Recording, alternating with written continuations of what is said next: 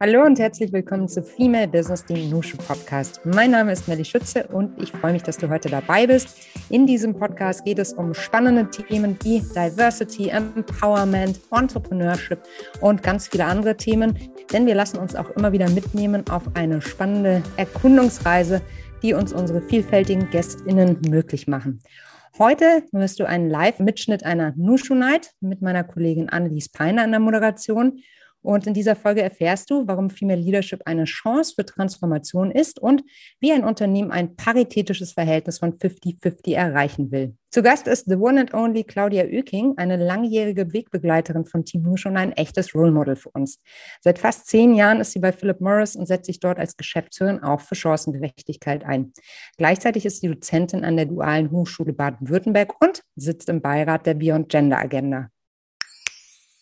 Liebe Claudia, bist du denn auch da? Ich würde mich besonders freuen heute. da bist du. Hallo, ich freue mich sehr, hier zu sein. Danke. Hallo. Ich freue mich riesig, dass du heute bei uns bist. Das ist ja ganz toll. Ja, dann kann ich dich ja gleich mal fragen, hast du grenzenlose Energie? Ähm, ähm, ich habe, ähm, glaube ich, viel Energie und ich habe vor allem, was, glaube ich, ganz wichtig ist, auch ein großes ähm, Gefühl dafür, wie ich die Energie wieder auftanken kann. Mhm Akku doch mal leer ist. Ich glaube, das ist ganz wichtig. Ähm, das Schlagwort Resilienz eben mhm. zu gucken, ähm, was tut mir gut ähm, und was brauche ich zwischendurch in gewissen Dosen, um mich wieder aufzupäppeln, wenn auch mal was schwierig war. Das äh, ist ein sehr guter Hinweis und sicherlich auch ein Shoutout an alle da draußen, äh, die manchmal denken, es ist vielleicht ein bisschen viel. Denkt auch dran, eure Batterien wieder aufzutanken. Ganz genau. Ähm, ja, ich habe es ja gerade schon in der Vorrede gesagt, ich könnte mit dir ungefähr über 1000 äh, Themen sprechen, aber vielleicht fangen wir einfach mal bei dir an. Du hast ja sowohl im Journalismus auch, äh, als auch in der Kommunikation gearbeitet. Also wie wir in der Branche sagen, ich komme ja selber äh, aus der Kommunikation, auf beiden Seiten des Schreibtisches. Ähm, was macht da für dich den größten Unterschied aus und warum hast du dich letztendlich für die Unternehmenskommunikation entschieden? ähm, Im Endeffekt, glaube ich, sind beide Aufgaben besonders wichtig. Mhm. Journalismus natürlich ganz besonders, weil er eben, ähm, wenn man an diesen Gedanken glaubt, dass ähm, Journalisten ähm, die vierte Gewalt im Staat sind, natürlich für unsere Demokratie auch ganz essentiell sind, um uns allen so ein bisschen auf die Finger zu schauen. Und genau da war das Problem bei mir. Ähm, mir hat die Arbeit wahnsinnig Spaß gemacht. Wir waren damals ein mega Team beim Radio, alle äh, sehr jung, sehr radioverrückt und ähm, privat auch befreundet. Die Kombi war super. Aber ich habe eben nicht dieses Gen in mir, das Haar in der Suppe zu suchen oder gar zu finden. Und deswegen habe ich gemerkt, irgendwann die Kommunikation ist mein, aber eher dort, wo ich mich mit einer Sache gemein machen kann. Also wo mhm. ich hinter was stellen kann, richtig reinfuchsen kann, ähm, in einem Unternehmen auch überlegen kann, wie kann man anhand der sag mal, kommunikativen Anforderungen auch die Strategie verändern, die Entwicklung beeinflussen und dann eben nach außen auch repräsentieren. Insofern mhm war das der Grund, warum ich dann ähm, auf der anderen Seite gelandet bin. Ja, makes completely sense. Und äh, du hast ja, ich habe ja deine Station auch so ein bisschen aufgeführt und es war zum einen in der Landesregierung ähm, für ein Kernkraftunternehmen, äh, jetzt für einen Tabakhersteller. Das sind ja alles Unternehmen, bei der die Kommunikation zumindest sehr herausfordernd ist, würde ich sagen. Und liegt in dieser Challenge ähm, für dich auch ein besonderer Reiz? Also erstmal war es auch da nach dem Ausschlussprinzip. Ähm, ich glaube, die Kommunikation in anderen Bereichen bedarf vielleicht mehr mal, Kreativität oder ähnlichem. Ähm, und für mich war es besonders spannend zu sagen, wo kann ich ähm, in irgendeiner Form sehr diplomatisch sein? Wo sind die Worte sehr ausgewählt zu wählen? Und daneben, wo bin ich auch vielleicht besonders so eine Art Membran zwischen außen und innen? Wo sind ähm, als Unternehmen Ängste aufzunehmen, ähm, Empfindlichkeiten und Sorgen quasi mit zu berücksichtigen bei der Strategie? Das war so der Bereich, der mir besonders ähm, geht. Insofern hat es bei der Politik damals angefangen. Ich fand es super spannend, dass ähm, ich begleiten konnte, was der Ministerpräsident damals gemacht hat, die sonstige Landesregierung, weil es dann gleich eben natürlich auch Gesprächsstoff war und unmittelbar das Leben der anderen verändert hat. In der Kernkraft gab es natürlich einfach so viel Kontroverse und ich war gerade Abteilungsleiterin geworden, ähm, als wir dann auch noch Fukushima hatten. Das heißt, da gab es ganz viele Ängste und Sorgen. Mit denen musste man umgehen und zwar nicht nur im Sinne von blocken und vertreten, sondern eben auch im Reflektieren, was heißt das eigentlich für uns und unsere Zukunft. Und damals wurden die Kernkraftwerke dann abgeschaltet. Insofern ähm, sollte man diesen Zukunftsweg dann auch bereit. Und jetzt bei Morris gibt es eben ähm, ganz viel berechtigte ähm, Vorbehalte, ähm, weil eben ähm, Zigaretten und die Ursprungsprodukte ähm, besonders große gesundheitliche Auswirkungen haben. Und insofern gilt es da ähm, nach innen und außen auch zu moderieren, wie entwickelt man eigentlich so ein Geschäftsmodell ähm, zukunftsträchtig weiter. Hm. Ich finde es total spannend, dass du besonders auch über die interne Kommunikation sprichst oder diese Sorgen, Ängste und Nöte. Ähm, das ist ja auch ein Thema, über, dem, über, über das viel im ähm, Bereich der Führung auch gesprochen wird. Und da würde mich jetzt interessieren, ähm, ja, was das Thema Führungskultur für dich ausmacht. Also wie sieht dein Führungsstil vielleicht aus? Und oder zwei Sachen. Wie hat sich vielleicht dein Führungsstil auch gewandelt, auch so über deine un äh, unterschiedlichen Stationen hinweg? Und wie würdest du heute deinen Führungsstil beschreiben? Mhm. Also erstmal finde ich den Führungsstil essentiell. Das ist für mich die Grundvoraussetzung zu sagen, ich muss mich ähm, wohlfühlen. Und ich denke, es geht eigentlich allen Kolleginnen und Kollegen genauso. Ähm, ich war ähm, bei der NBW Kernkraft GmbH damals ähm, eben die erste Frau. Ich war sehr jung. Ich hatte ein relativ großes Team und eigentlich waren alle älter ähm, und ähm, hatten ganz unterschiedliche Anforderungen. Deswegen war Führung damals für mich ähm, aus der Theorie kommend, weil ich hatte BWL studiert, also mich theoretisch damit beschäftigt, aber vor allem so eine Praxisherausforderung. Ähm, die habe ich nicht auf die leichte Schulter genommen. Ich habe quasi Mentoring gemacht. Ich hatte einen Coach, der mich bei schwierigen mhm. Aufgaben begleitet hat und der mir auch geholfen hat, mir mein Bild von mir als Führungskraft zu entwickeln.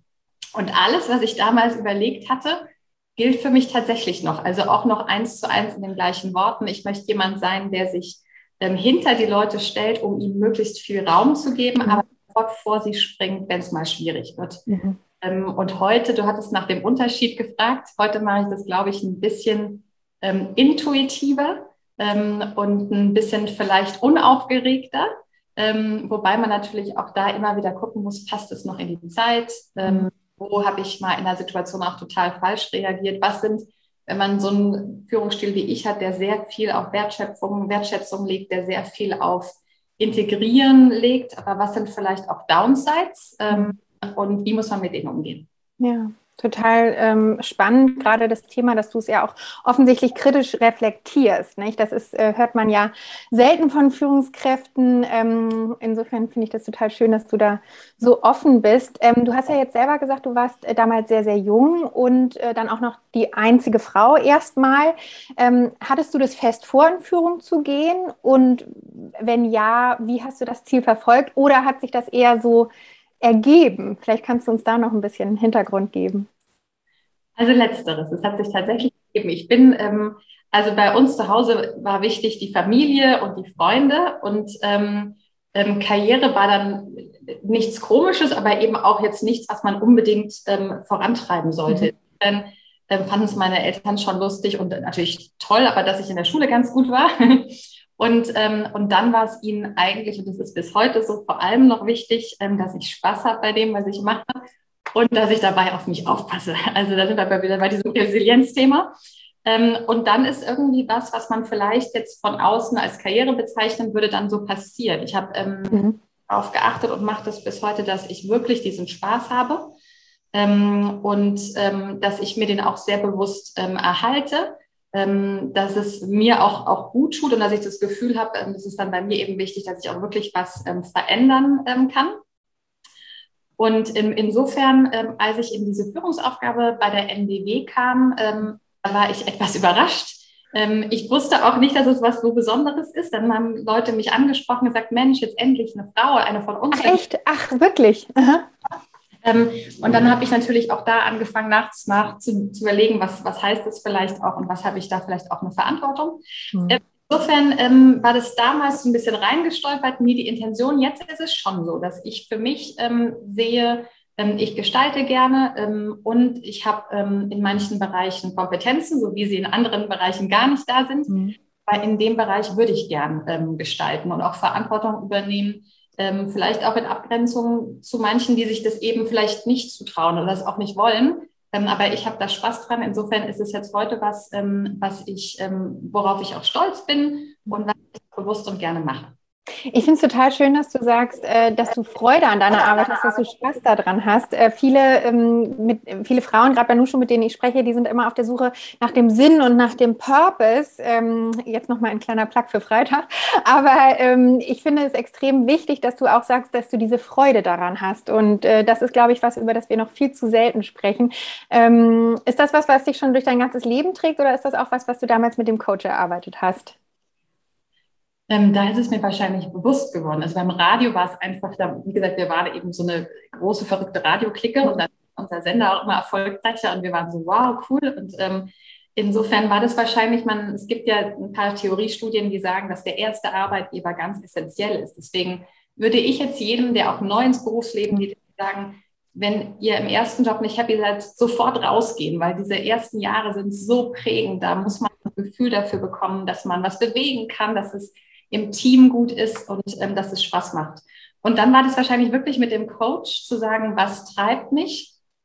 Und ähm, für mich, ähm, das ist jetzt die Aufgabe, die ich jetzt habe, mich so unabhängig zu halten, dass ich auch sofort die Reißleine ziehen kann, wenn ja. es mir keinen Spaß mehr macht. Und dass ich dann auch weiß, okay, ähm, jetzt muss ich was ändern, jetzt muss ich mit meinem Chef sprechen, jetzt muss ich eine Weiterbildung machen, ähm, jetzt muss ich irgendwie in der Struktur was ändern oder vielleicht wirklich auch sagen, ähm, es ist Zeit für einen Wechsel.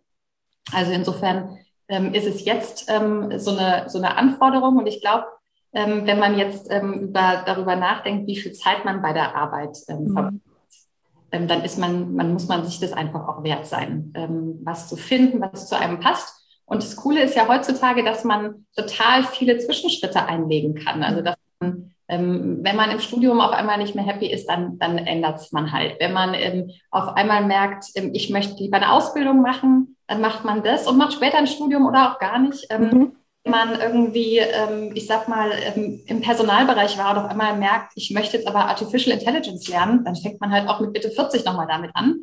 Und das ist ja das Coole, dass wir es eigentlich heute ähm, ganz toll in der Hand haben, weil es immer weniger Konventionen gibt, wie so ein klassischer Lebenslauf eigentlich aussieht.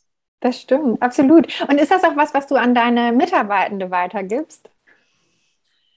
Ähm, ja, also ich, ich das ist natürlich tricky, ne? Du willst sie ja wahrscheinlich alle bei dir behalten am liebsten und gleichzeitig sagen, äh, Leute, lebt euer Leben und äh, seid glücklich. Ähm, also ich bin tatsächlich eine Glucke, deswegen, deswegen ich möchte sie wirklich am liebsten alle bei mir behalten. Mhm. Ähm, aber tatsächlich, wir haben jetzt Diskussionen gehabt mit, ein, ähm, mit ein paar Jungen. Wir haben großartige, ganz junge Kolleginnen und Kollegen. Mhm. Ähm, und ähm, vielleicht war es jetzt wirklich wegen Corona oder einfach, weil wir auch ein tolles Team sind und nur deswegen, dass viele gesagt haben, sie würden ja nach dem Praktikum bleiben. Ähm, und dann studentische Mitarbeiter werden und dann danach kommen sie irgendwann und sagen, können wir noch länger bleiben. Und ähm, ich habe mit allen, und äh, wir haben auch jetzt gerade solche Gespräche, genau die Gespräche und sage, das ist total toll und ich bin all over the moon und freue mich total. Aber ähm, ihr müsst natürlich gerade auch in jungen Jahren gucken, dass ihr genug Perspektiven ähm, mhm. und, und, dass ihr, ähm, ich sag mal, ähm, wer jetzt bei Philip Morris anfängt, genauso wie wenn er bei Mercedes oder sonst wo anfängt, mhm der kriegt ja erstmal dieses Gefühl von einem Unternehmen. Es gibt aber tausende Gedanken und Impulse von einem Unternehmen. Ähm, und man lernt natürlich in unterschiedlichen Schritten und Positionen auch, ähm, auch, auch neu und mehr. Insofern ähm, gibt es dann zwei Möglichkeiten. Ich hoffe, dass die Kolleginnen und Kollegen immer zu mir kommen. Ich habe ein gutes Gefühl. Aber wenn sie bleiben wollen, freue ich mich. Aber dann nehme ich sie auch in die Pflicht, sich auch bei uns dann wirklich weiterzuentwickeln, in neue Bereiche zu gehen, sich zu challengen, ähm, neuere Aufgaben annehmen. Auch mal zwischendurch eine Ausbildung aus einem ganz anderen Bereich. Also sollte ich wahrscheinlich nicht erzählen, aber wir haben. der macht zum Beispiel jetzt gerade ein Weinseminar, weil er sagt, ich muss mein Gehirn mal um was anderes rumbekommen, also wird er jetzt halt irgendwie so beliebt. Ähm, ähm, insofern zwischendurch muss man eben auch da wegkommen und den, ähm, den Anspruch müssen wir als Arbeitgeber gerecht werden. Aber natürlich müssen wir auch jedem ehrlich sagen, dass es noch eine andere Welt gibt. Und bestenfalls ähm, haben wir so coole Aufgaben anzubieten, dass die Kolleginnen und Kollegen dann doch bei uns bleiben. Oder nach dem Sommelierkurs wiederkommen. genau. Das finde ich Und uns möglichst viele Weinproben anbieten, genau. Ist doch ideal, genau. ähm, ich habe ja vorhin schon gesagt, dass ihr und insbesondere auch du euch echt dafür einsetzt, äh, dass ihr ähm, pari pari äh, aufgestellt seid, was Frauen in Führung anbelangt. Das finde ich super und ich hätte gleich mehrere Fragen dazu. Zum einen, ähm, wie kommt es überhaupt dazu? Zum anderen, ähm, was habt ihr für Strategien, um mehr Frauen in Führung zu bringen? Ähm, und wenn du mir das erzählt hast, dann habe ich noch eine dritte Frage dazu. Okay, dann bin ich gespannt. Also ich hoffe, ich kann sie beantworten. Bitte geh, weil, weil du natürlich ähm, und ihr in der Runde auch Experten seid, auch nochmal ins Detail, wenn ich irgendwo da weglasse, was dir wichtig wäre. Hm, also ähm, wir sind ein Unternehmen, das von der DNA ähm, sehr auf Diversität und Inklusion Wert legt. Wir sind ein internationales Unternehmen in 160 Ländern, glaube ich, der Welt. Sind, ich glaube, 85.000 Menschen. Also da ist erstmal klar, dass wir sehr international sind. Ich sage auch immer, wir sprechen, glaube ich, wahrscheinlich 60 Englische. Ähm, weil wenn man im internationalen Call ist und einer hat den deutschen Akzent und, und vergisst zwischendurch das TH und der nächste hat den indischen oder den italienischen, dann, dann ist das schon mal äh, was Wunderbares, ja. wie bunt wir auch sind. Ähm, und gleichzeitig haben wir natürlich in anderen Bereichen totale ähm, Defizite. Früher gehabt, in manchen haben wir sie immer noch. Und die Kolleginnen und Kollegen aus dem Personalbereich, bin ja verantwortlich für Politik und Kommunikation, ähm, die haben in den letzten Jahren wirklich gesagt, es bringt nichts mehr, dass wir nur sagen, das ist uns wichtig, wir müssen wirklich ähm, in die Vollen gehen und uns die Zahlen angucken. Und das ist mhm. für mich, das war wirklich ähm, toll, das auch zu sehen, in eine ganz detaillierte Analyse, was passiert auf jeder Hierarchieebene. Wo sind da die Männer, wo sind da die Frauen? Wie schnell entwickeln die sich? Mhm entwickelt sich ihr Gehalt? Was verändert sich, wenn ähm, die rausgehen, ähm, weil sie Familie gegründet haben und ein paar Monate oder auch mal Jahre sich zurückziehen? Ähm, danach, wenn sie zurückkommen, wie schnell entwickeln sie sich dann im Unternehmen? Und da haben wir tatsächlich gesehen, dass wir, während wir auf den unteren Hierarchieebenen noch alle toll vertreten sind, nach oben hin schon ähm, ein oder andere Frau abhängen. Und das ist für uns ein Problem, weil wir sicher sind, dass wir eben auf allen Hierarchieebenen ähm, große Diversität brauchen, weil mhm. dieser großen, komplexen Arbeitswelt ansonsten nicht mit genug Perspektiven auf die Probleme schauen und die Probleme nicht gut genug lösen und deswegen unser Geschäft nicht gut genug voranbringen. Und insofern waren es dann ganz verschiedene Aspekte, die die Kolleginnen und Kollegen gemacht haben. Wir alle gucken in unseren Geschäftsbereichen sehr intensiv drauf, ähm, wie, wie ähm, stellen wir eine Gleichberechtigung sicher. Und dann ist es eben genau dieses Thema Equal Pay. Da sind wir weltweit Unternehmen, ähm, das zertifiziert ist. Jetzt gerade auch die RECIL-Zertifizierung, da sind wir auch stolz drauf. Das heißt, wir stellen sicher, dass die Kolleginnen und Kollegen auch gleich bezahlt werden, weil Wertschätzung ist tausendmal mehr als jeder ähm, Euroschein, mhm. ähm, jeder 5-Euro-Schein. Ähm, aber, ähm, aber im Endeffekt, wenn wir es nicht hinbekommen, dort eine, Gleichheit hinzubekommen, ähm, wie sollen wir es dann in anderen Bereichen hinbekommen? Und insofern sind es dann ganz unterschiedliche Elemente. Wir haben Frauennetzwerke intern, wir haben Frauennetzwerke international, also länderübergreifend. Und ähm, wir geben auch eben Leuten wie mir die Möglichkeit, äh, auch wenn ich gar nichts eigentlich mit dem Thema zu tun habe, ähm, darüber zu reden, uns ähm, zu zeigen, ähm, uns auch in den Wind zu stellen und zu sagen, ähm, challenged uns sind wir schon gut genug. Und da sind wir vielleicht noch bei dem letzten Aspekt. Ähm, Diversität hat natürlich noch viel mehr Facetten. Also mhm. bei den Frauenthemen sind wir, glaube ich, jetzt ziemlich gut. Wie gesagt, beim Thema Internationalität glaube ich auch. Mhm. Aber ähm, Diversität hat ja so viel mehr Dimensionen und ähm, da müssen wir überall auch genau hingucken und sicherstellen, dass alle gleiche Chancen haben und sich gleich auch bei uns entwickeln können. Absolut, finde ich gut. Ähm, meine Anschlussfrage wäre, ähm, bekommt ihr dazu auch Feedback von Männern oder gibt es sogar Stimmen von Männern, die sich vielleicht benachteiligt fühlen an der einen oder anderen Stelle? Ähm, also ich gehe jetzt mal davon aus, dass sich alle trauen würden, das mir auch zu sagen. Mhm. Ein sehr offenes Team. Also erstmal muss ich sagen, als ich, ähm, als bekannt gegeben worden ist vor zwei, zweieinhalb Jahren, ähm, zweieinhalb Jahren, dass ich Geschäftsführerin werde, ähm, habe ich ganz viel Feedback bekommen und ganz viele Rückmeldungen, die total nett waren und ehrlicherweise auch von total vielen Männern. Mhm. Und ähm, das fand ich total nett. Die haben das auch erklärt. Also wir haben so eine Kultur, bei uns schreibt jeder jeden an und sagt ihm, was er gut und schlecht findet. Cool. Ähm, also eben ganz viele Kollegen, die gesagt haben, Gott sei Dank kommst du jetzt in die Geschäftsführung, weil Ähm, wir haben einen Anspruch an modernes Unternehmen. Philip Morris erfüllt es in so vielen Dimensionen.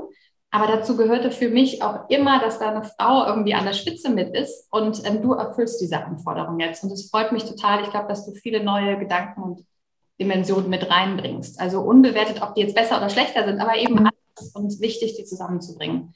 Insofern glaube ich, ist bei uns erstmal ähm, der Gedanke sehr, sehr positiv. Wir verbessern auch gerade ganz viel für Männer. Also ähm, wir haben jetzt ähm, beispielsweise geben wir Männern wie Frauen die Möglichkeit, in Elternzeit zu gehen, die wir voll bezahlen. Ich glaube, über vier oder fünf Monate verändert sich nichts am Gehalt. Super. All die, die, die quasi Wiedereintretensprogramme sind ja auch genauso für Männer toll, weil ja heute mhm. auch Männer sagen, ich möchte mich mal rausnehmen, wenn ich Vater werde. Vielleicht habe ich aber auch irgendwelche Sabbatical-Themen. Und das heißt, ähm, wir haben viele Kollegen, die einfach total dankbar sind und das mit voranbringen. Und für das Thema Chancengleichheit, ähm, im Endeffekt sind die Aufgaben bei uns über die Transformation, die wir auch haben, eigentlich ja gestiegen. Insofern, ähm, ich kann mir eigentlich keinen tollen Mann vorstellen. Ich habe bei mir großartige Kollegen im Bereich, die irgendwo eine Benachteiligung erfüllen. Ich sage immer, wenn man die eine Stelle nicht bekommt, die nächste kommt direkt um die mhm. Ähm, bei uns gibt es immer ganz viel Raum und insofern ähm, habe ich es zumindest ähm, noch, nicht, noch nicht gehört. Sehr gut. Ähm, ja, du hast gerade schon die Dimensionen von Diversity angesprochen und für viele sind das ja auch, ähm, oder ist das ein großer Teil von Corporate Social Responsibility. Dazu habe ich dich auch immer mal wieder in der Presse gesehen. Ähm, allerdings glaube ich, du hast nochmal einen ganz anderen spannenden Begriff geprägt, nämlich den Begriff Social Democratic Responsibility. Ja, äh, was ist das? Was willst du uns damit sagen? Und warum ist es äh, so wichtig, vielleicht hier auch eine andere Wortschöpfung mal zu nutzen? Ähm, also noch eines von meinen Herzensthemen, ähm, die du ansprichst, neben der Diversität. Ähm, wir haben ähm, also, unser Bereich arbeitet an der Schnittstelle von, ähm, von der Wirtschaft, also von mhm. Unternehmen zu Politik, Medien und Gesellschaft. Und uns hat schon erschrocken, wie in den letzten Jahren, vielleicht seit der Flüchtlingskrise in Deutschland, sich auch die Diskussionen verhärtet haben. Und wenn man es reflektiert in dem, was weltweit passiert, sieht man ja, dass Populisten so ein bisschen auf dem Vorzug sind ähm, und dass ähm, die nicht nur eine Position rechts oder links haben. Das kann man, können wir ja als Demokraten alle noch vertragen, auch wenn es dann vielleicht nicht unsere Position ist, aber doch versuchen, eigentlich alles, was unsere Demokratie ausmacht, ähm, schlecht zu reden. Also uns als Journalisten, Medien allgemein, die Politik, Marktforschung, alles ist schlecht und wird klein gemacht. Und ähm, das finde ich problematisch, weil es uns jegliche Möglichkeit nimmt, uns am Ende auf was zu verständigen. Und mhm. die Konfrontation sehen wir auch. Insofern war das ein Thema, das uns lange bewegt hat. Und ähm, wir haben ähm, überlegt, ähm, wie können wir eventuell einen Beitrag leisten, haben mal mit einer Studie angefangen, die so ein bisschen aufzeigen sollte zum neuen Jahrzehnt, weil wir gesagt haben, neues Jahrzehnt, Aufbruch, ähm, auch in der Gesellschaft so ein bisschen, vielleicht kann man da Impulse setzen.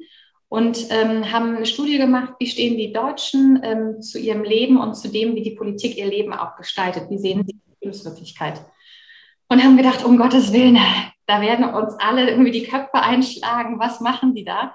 Und das, Positiv, das Feedback war total positiv. Ähm, also es haben, waren alle sehr interessiert im politischen Raum, im medialen Raum, im gesellschaftlichen Raum und fanden die Intention dahinter auch ganz gut. Ähm, und daraus war dann irgendwann, ja stimmt eigentlich. Also wenn das akzeptiert wird, vielleicht gibt es tatsächlich eine Verantwortung von Unternehmen für die Demokratie. Und dann waren wir bei dem Begriff Corporate Democratic Responsibility.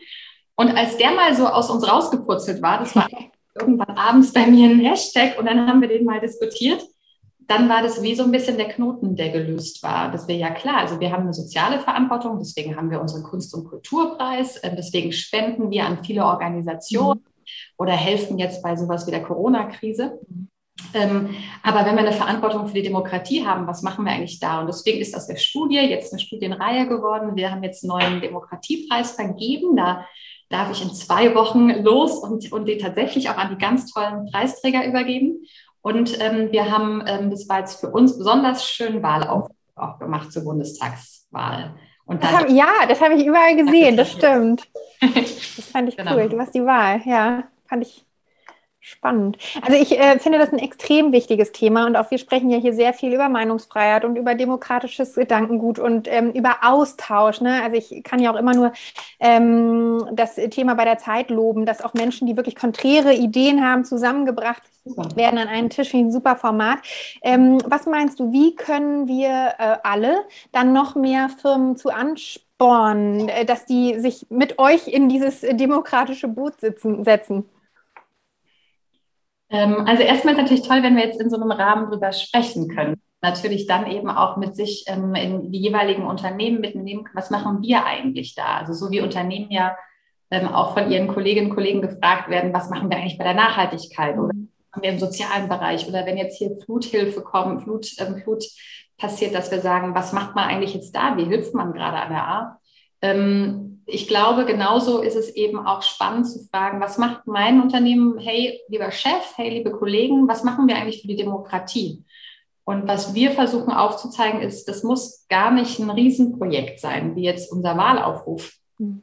Es fängt im Kleinen auf, wenn man an, wenn man sagt, wir sind als Unternehmen ja eine der wenigen Sozialisationsräume, die wir heute noch haben. Also wir alle gehen in die Schule, da lernen wir viel, nehmen wir viel mit, aber Parteien sind weniger ähm, Reflexionsräume oder Sozialisationsräume, auch immer weniger Vereine. Ähm, da wir alle sehr differenziert unterwegs sind, was ja toll ist, aber kriegt man nicht mehr diesen Einblick, sitzt auch alle samstagsabends nicht mehr 20.15 Uhr vom gleichen Fernsehprogramm. Ähm, Sonntags schon noch, glaube ich. Tatort. Und ähm, insofern haben wir ähm, im Unternehmen ja einen Raum, der uns prägt. Und wenn der den ganzen Tag sagt, wie schlecht die Politik ist, wie heute Morgen die Medien wieder Schrott geschrieben haben, dann macht das natürlich viel. Das heißt, erstmal hat man so eine Vorbildfunktion.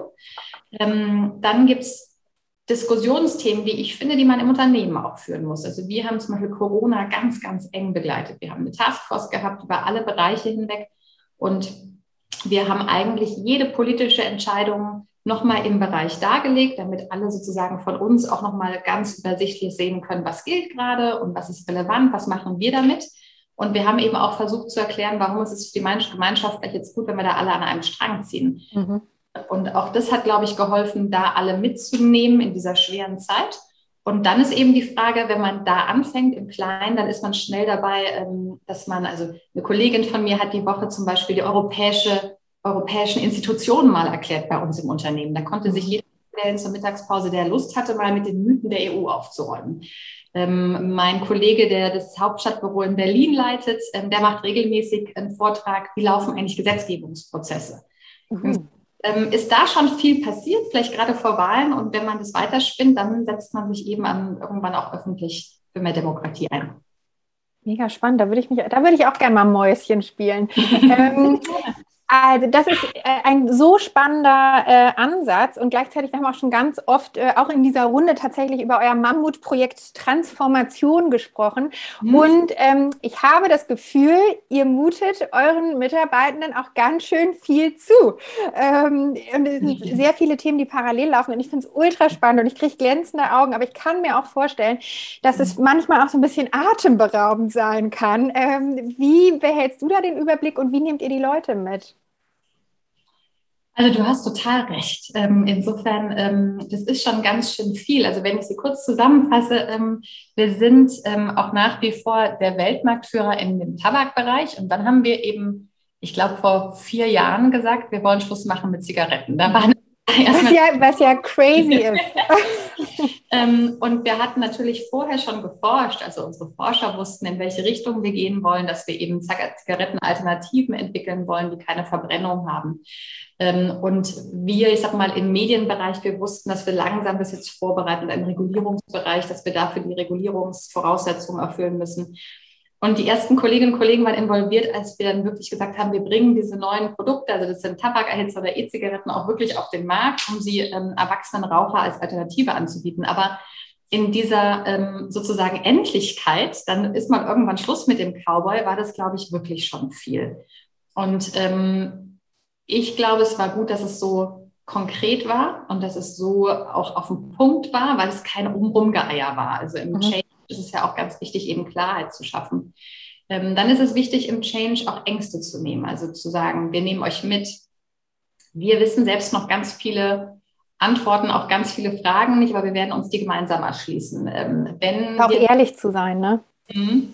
Wenn wir neue Aufgaben bekommen ähm, und ihr neue Aufgaben bekommt, was gut passieren kann. Also wir haben gleich zu Beginn gesagt, die Umstrukturierung ist ab sofort der Normalfall. Wir werden kontinuierlich die Aufgaben an, an unsere, also die Struktur an unsere Aufgaben gewöhnen. Dann, dann sorgen wir dafür, dass ihr euch in den neuen Aufgaben zurechtfindet, dass ihr weitergebildet seid. Ähm, und wir haben auch gesagt, wir werden eine Kultur haben, in der jeder Fehler machen darf, was jetzt von einem großen Corporate ehrlicherweise vorher natürlich nicht der Fall ist und woran wir auch immer noch arbeiten müssen.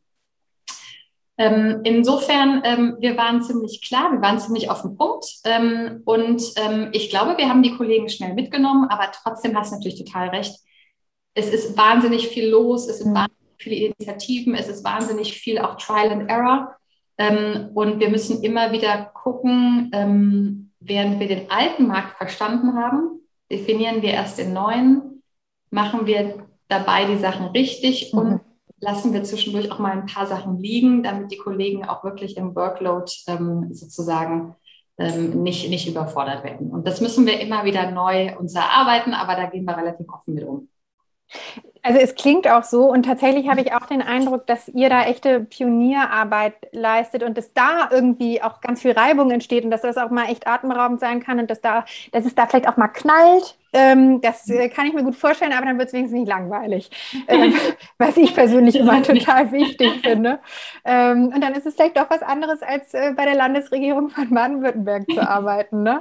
Ähm, du hast gerade selber schon angesprochen, dass ihr ja Equal Pay zertifiziert seid. Finde ich ja mhm. äh, total spannend.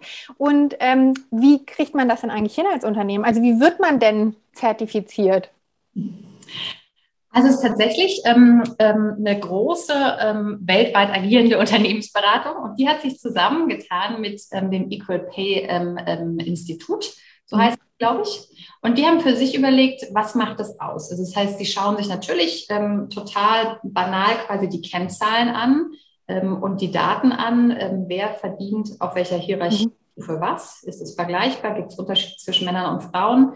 Wir hatten schon immer die Gehaltsbänder, die ja für mhm. Klarheit sorgen, aber eben wirklich auch zu gucken, innerhalb der Gehaltsbänder, was ist da los? Sind die gleichen Aufgaben in, in, in quasi in, in gleichen ähm, Ländern ähm, sind, die, ähm, sind die ähnlich verteilt auf die Gehaltsstrukturen. Also die schauen sich erstmal das an, das ist noch einigermaßen einfach, aber dann wollen sie wirklich auch hinter die Kulissen schauen. Das heißt, sie schauen sich insgesamt an, ähm, wie ähm, organisiert ähm, das Unternehmen tatsächlich, dass sie für Gleichheit und Chancengleichheit tatsächlich, dass sie die sicherstellt. Es fängt an, dass ähm, wir als Management-Team, also gesamte Geschäftsführung, dann jedes Jahr Interviews hat.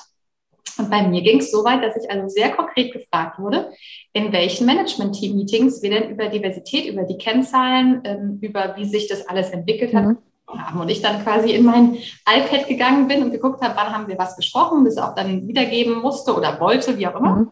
Ähm, insofern, die überprüfen, ist es wirklich was, was ähm, die Kolleginnen und Kollegen insgesamt mitbekommen. Auch da werden über die Hierarchien und über alle Bereiche Kolleginnen und Kollegen befragt, aber eben auch ist es was, was an der Spitze auch tatsächlich überprüft, gelebt wird und wie gehen die damit um. Mhm. Jetzt wurden wir gegrillt und das finde ich an dem Zertifikat eben toll, dass es ähm, um die reine Zahlenwelt geht, mhm. aber gleichzeitig auch geschaut wird, wie ist das kulturelle drumherum, weil mhm. wenn alle zwar gleich bezahlt würden, aber wir Frauen würden trotzdem diskriminiert, ist ja uns ja auch nicht, nicht geholfen.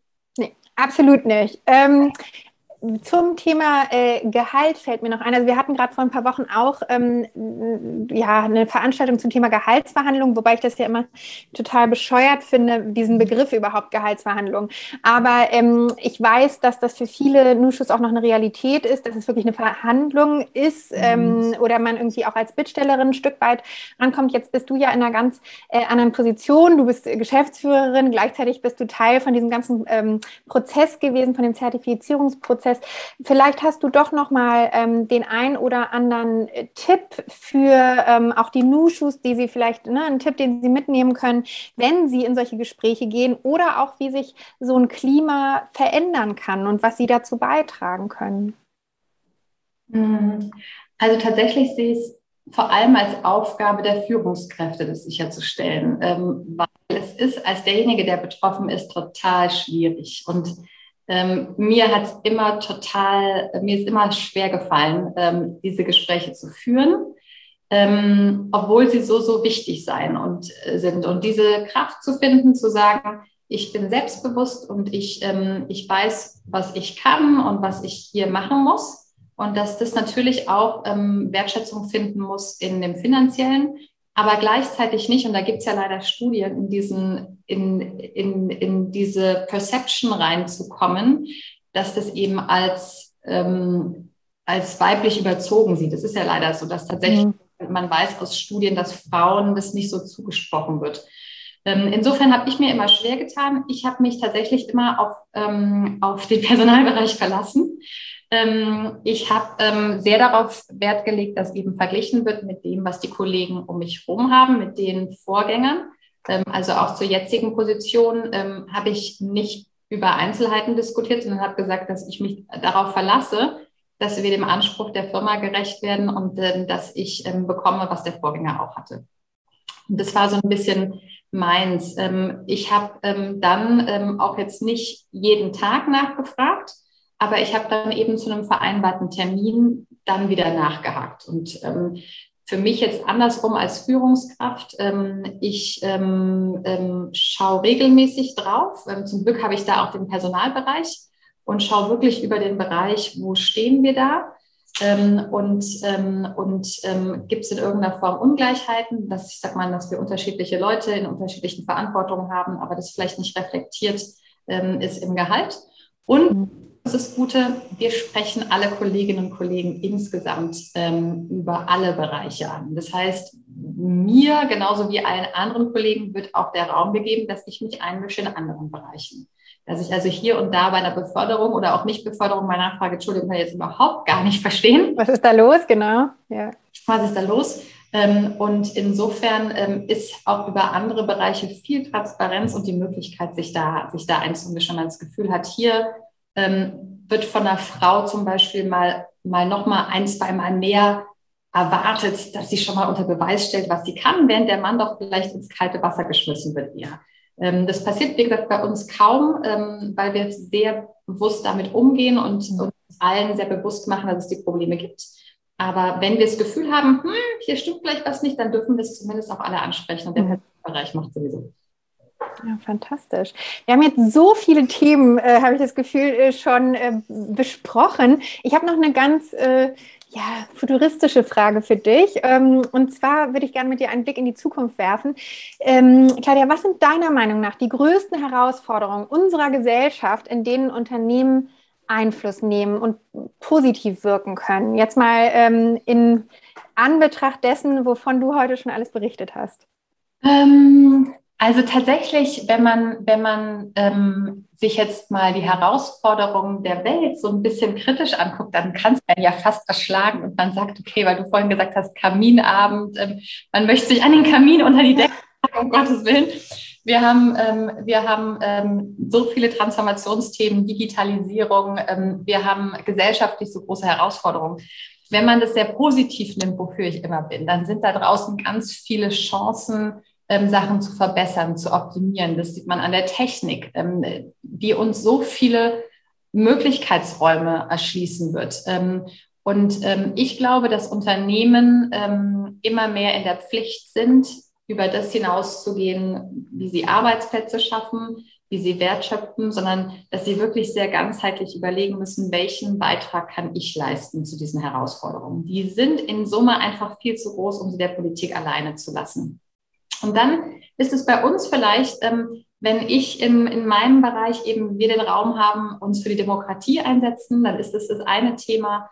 Ähm, wenn, ähm, nehmen wir zum Beispiel das Thema Bildung, wäre jetzt eins, das würden wir nicht anfassen, ähm, weil wir eben explizit ähm, ähm, nicht gedacht sind für Kinder und Jugendliche und auch versuchen in allen anderen Aspekten wirklich davon fernzubleiben. Da gibt es Unternehmen, die da wahnsinnige Kompetenzen haben. Wenn wir uns die Digitalisierung anschauen, ähm, dann ähm, wird es in den nächsten Jahren Branchen geben, bei denen natürlich Jobs wegfallen. Ich glaube, die Firmen haben die Aufgabe, nicht nur zu sagen, wie transformieren sie ihr Geschäft, sondern wie transformieren sie ihre Workforce. Wer kann genommen werden, weitergeschult werden? Wer kann frühzeitig darauf vorbereitet werden, dass er eben umschwenken muss? Ähm, und wie kann ihm auch deutlich gemacht werden, es macht total Spaß. Also programmieren kann jeder. Ähm, und, ähm, und ich glaube, deswegen Jetzt habe ich viele Einzeldetails genannt, aber wenn ich deine Frage mit einem Satz beantworten muss, dann die Herausforderungen gehen uns alle an, auch Unternehmen. Absolut. Und ähm, ja, wie toll, dass du dich da auch persönlich äh, so stark machst dafür. Ähm, ich sehe, es gibt schon ganz viele Fragen von den Nushus. Eine habe ich noch, ähm, die äh, insbesondere unsere Podcast-Hörerin immer äh, interessieren. Und zwar, wie definierst du Feminismus und bist du Feministin? Also die Frage kann ich einfacher beantworten als Frau Dr. Merkel, wobei ich so gefreut habe, dass sie neulich gesagt hat, sie ist dann wohl jetzt auch eine Feministin. Echt, ich bin begeistert. ähm, insofern, ich bin eine Feministin. Ähm, ich habe den Begriff ähm, so nicht von klein auf für mich ähm, gelernt, ähm, weil ich gelernt habe, dass, ähm, dass wir alle die gleichen Chancen haben und dann erst spät erleben muss, dass es leider nicht so ist ich bin da meinen Eltern aber total dankbar, dass sie mich total unbeschwert ins Berufsleben entlassen haben und gesagt haben, mach mal einfach, du kannst alles werden und machen, was du willst. Ähm, ähm, und ich hoffe auch, dass, ähm, dass junge Frauen auch mit dieser Unbeschwertheit auch reingehen, weil sie können den Anspruch haben. Und ich finde, wir Älteren, ähm, ich bin jetzt 40, also darf ich schon zu den Älteren zählen, ja. Älteren, ähm, müssen den Weg bereiten. Und wir müssen, wenn es Missstände gibt, ähm, ähm, dafür sorgen, dass die ausgeräumt werden. Also wir müssen die größeren Feministinnen sein, ähm, damit alle anderen gleiche Chancen haben. Insofern, ähm, ja, bin ich und bin ich total gerne und, ähm, und freue mich da auch immer auf neue Impulse, wie man Feminismus weitertreiben kann, leben kann, wie wir eben für eine, für eine gleichere Welt sorgen können. Mega gut. Claudia, ich würde sagen, wir haben so viel besprochen. Ich danke dir tausendmal für deine Zeit. Wunder, wunderschön, dass du heute dabei warst. Ich freue mich riesig und ähm, mir so viele tolle Fragen ähm, oder tolle Antworten auf äh, meine Fragen gegeben hast und natürlich auf die Fragen von den ganzen vielen Nushus. Also tausend Dank, liebe Claudia, und du bist jederzeit wieder herzlich willkommen. Tausend Dank, liebe Annelies, ganze Team und natürlich an alle Nushus. Das war Female Business, der Nushu Podcast. Ich danke dir fürs Zuhören. Und wenn du sagst, das sind alles furchtbar spannende Themen, dazu möchtest du noch mehr in den Austausch gehen, dann informiere dich über eine Mitgliedschaft bei uns im Team Nushu. Alle Infos findest du dazu natürlich in den Show Notes. Danke.